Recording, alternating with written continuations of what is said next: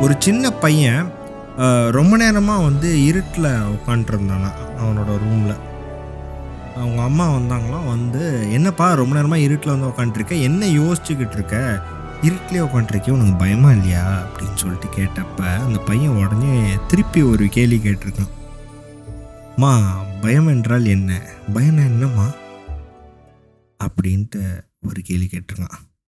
அந்த பையன்தான் ஜனவரி இருபத்தி மூணு இன்னைக்கு ரெண்டாயிரத்தி இருபத்தி ரெண்டில் நூற்றி இருபத்தஞ்சாவது பிறந்தநாள் கொண்டாடும் நேதாஜி சுபாஷ் சந்திர போஸ் அவரோட பிறந்த நாள் அவரு தான் அந்த சின்ன பையன் सुभाष जी सुभाष जी वो जान हिंद आ गए है नाज जिस पे हिंद को वो शान हिंद आ गई எஸ் நான் உங்கள் ஓல்ட் மாங்க் இன்னைக்கு வந்து நம்ம நேதாஜி சுபாஷ் சந்திர போஸ் ஐயாவோட ஒரு வாழ்க்கை வரலாறுன்னு சொல்லலாம் இதை ஒரு நம்ம ஒரு தொடர்ந்து ஒரு இந்த ஒரு எபிசோட தான் நிற்க போகிறதில்ல ஒரு ஆடியோ சீரீஸாக கொண்டு போக போகிறோம் அண்ட் இதை விட ரொம்ப முக்கியமான ஒரு விஷயம் நான் எங்கே சொல்ல வரேன்னா அண்ட் இன்ட்ரோ ஸ்டோரி நம்ம எட்டு ஃபஸ்ட் எபிசோடில் நம்ம போட்டிருப்போம் இல்லையா? அதில் வந்து பிரதர் அவங்க மனசில் என்ன நினைக்குதுன்னு எனக்கு கேட்குது அப்படின்ற மாதிரி நான் சொன்னேன்ல. உண்மையிலேயே நீங்கள் நினைக்கிறது நான் இல்லைங்க. உண்மையிலேயே ஓல்டு மாங்க் அப்படின்ற பேருக்கும் நேதாஜி சுபாஷ் சந்திர சையாவுக்கும் பெரிய சம்மந்தம் இருக்குது நிறைய சம்மந்தம் இருக்குது ஸோ நம்ம தொடர்ந்து பார்ப்போம். முதல்ல வந்து நேதாஜி ஐயா ஜனவரி இருபத்தி மூணு ஆயிரத்தி எட்நூற்றி தொண்ணூற்றி ஏழாம் ஆண்டு பெங்கால் மாகாணத்தில் கட்டாக் அப்படிங்கிற ஒரு இடத்துல வந்து ஜானகிநாத் போஸ் அப்படிங்கிற ஒரு பணக்கார பெங்காலி லாயர் அவருக்கு வந்து மகனாக பதினாலு குழந்தைகளில் ஒருத்தராக வந்து பிறக்கிறாரு. இவரோட பிறந்த தேதி நான் சொன்னேன் இல்லைங்களா? இந்த பிறந்த தேதி லெவலுக்கு இவரோட இறப்பும் இவரோட மரணமும் ரொம்ப மர்மமாக இருக்குது இன்றைக்குமே வந்து அவர் இறந்துட்டாரா?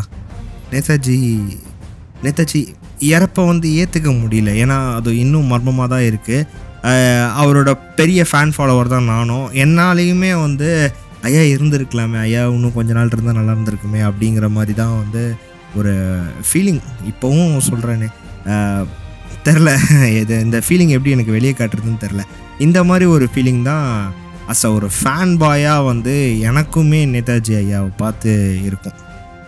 ஸோ இவரோட இறப்பு அவ்வளோ மர்மமாக இருக்குது பல பேர் வந்து இதுக்கான ஆர்குமெண்ட் கொடுத்துருக்காங்க. என்ன தான் விக்கிபீடியா வந்து ஒன்று சொல்லட்டும் கூகுள் ஒன்று சொல்லட்டும். இல்லைங்க இதுக்கான பெரிய ஆதாரமும் ஆக்கப்பூர்வமான டாக்குமெண்ட்ரிஸ் நிறைய வந்திருக்கு. பல பயோபிக்ஸ் வந்திருக்கு இதுக்காக.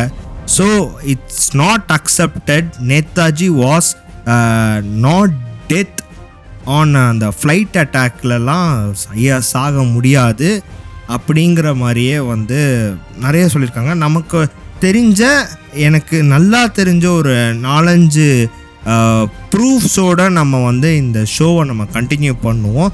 இது வந்து வெறும் இந்த ஒரு எபிசோடில் முடிய போகிற ஒரு ஷோ கிடையாது. நம்ம ஒரு ஆடியோ சீரீஸாக கண்டினியூ பண்ண போகிறோங்க ஸோ ஆயிரத்தி தொள்ளாயிரத்தி பதினொன்றில் மெட்ரிகுலேஷன் ஸ்கூல் எக்ஸாமில் ஐயா வந்து ஃபஸ்ட் பிளேஸில் எக்ஸாம் பாஸ் பண்ணியிருக்காரு.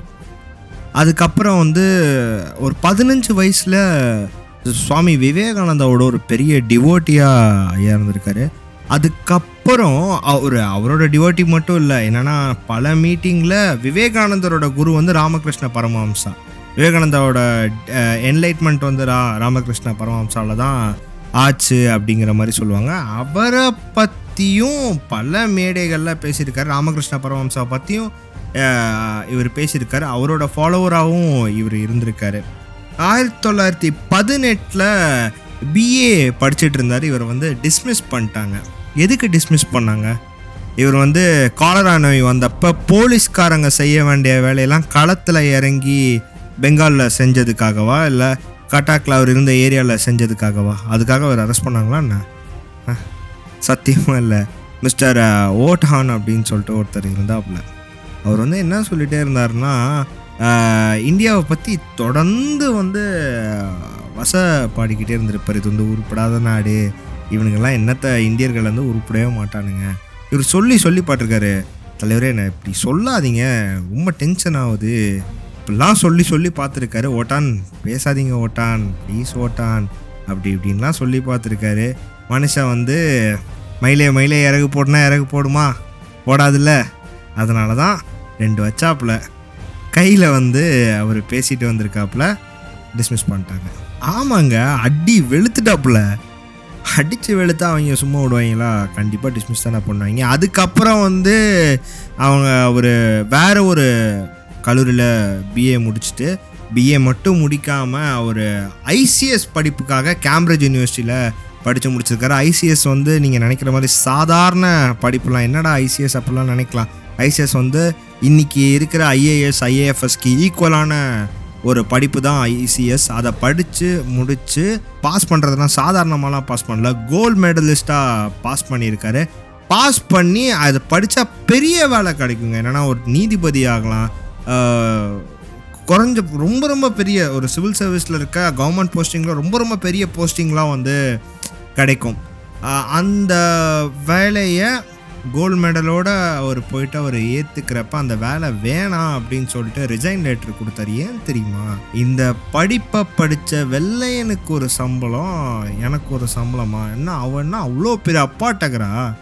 அப்படின்னு சொல்லிட்டு வேலையை தூக்கி உதறி போட்டுட்டு மனுஷன் போய் காங்கிரஸில் ஜாயின் பண்ணுறான்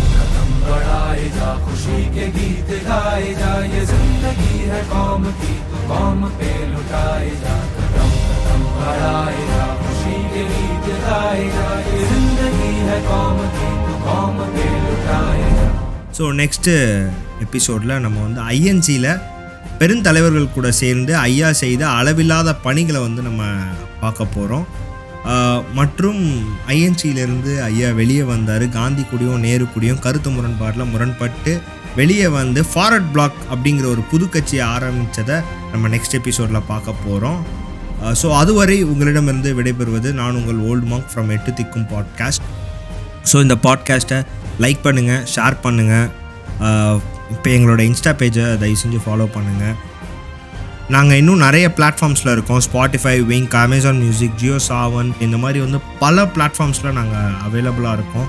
ஸோ உங்களுக்கு எங்கே ரொம்ப வசதியாக இருக்கோ அதில் நீங்கள் கேட்டு எங்களை ரசித்து மகிழுங்க. நீங்கள் மட்டும் பண்ணாமல் உங்கள் ஃப்ரெண்ட்ஸ் எல்லாருக்கிட்டையும் ஷேர் பண்ணுங்கள் இந்த ஆடியோ சீரீஸை நான் கொஞ்சம் நெக்ஸ்ட் லெவலில் கொண்டு போகணும்னு நினைக்கிறேன். இதை தொடர்ந்து நிறைய பேசணும்னு நினைக்கிறேன். இந்த மாதிரி நிறைய தலைவர்களை பற்றி பேசணும்னு நினைக்கிறேன். யாரை பற்றிலாம் நாங்கள் பேசணுன்றதை எங்கள் இன்ஸ்டா பேஜில் வந்துட்டு எங்களுக்கு ஒரு சின்ன மெசேஜ் கொடுங்க. இவங்களை பற்றி பேசினா நல்லாயிருக்கும்னு சொல்லுங்கள் கண்டிப்பாக நாங்கள் அதுக்கான ப்ராசஸை வந்து நாங்கள் எடுப்போம். ஸோ இது வந்து எங்களுக்கு ரொம்ப புத்துணர்ச்சியாக இருக்கும் நீங்கள் அந்த மாதிரி பண்ணீங்கன்னா.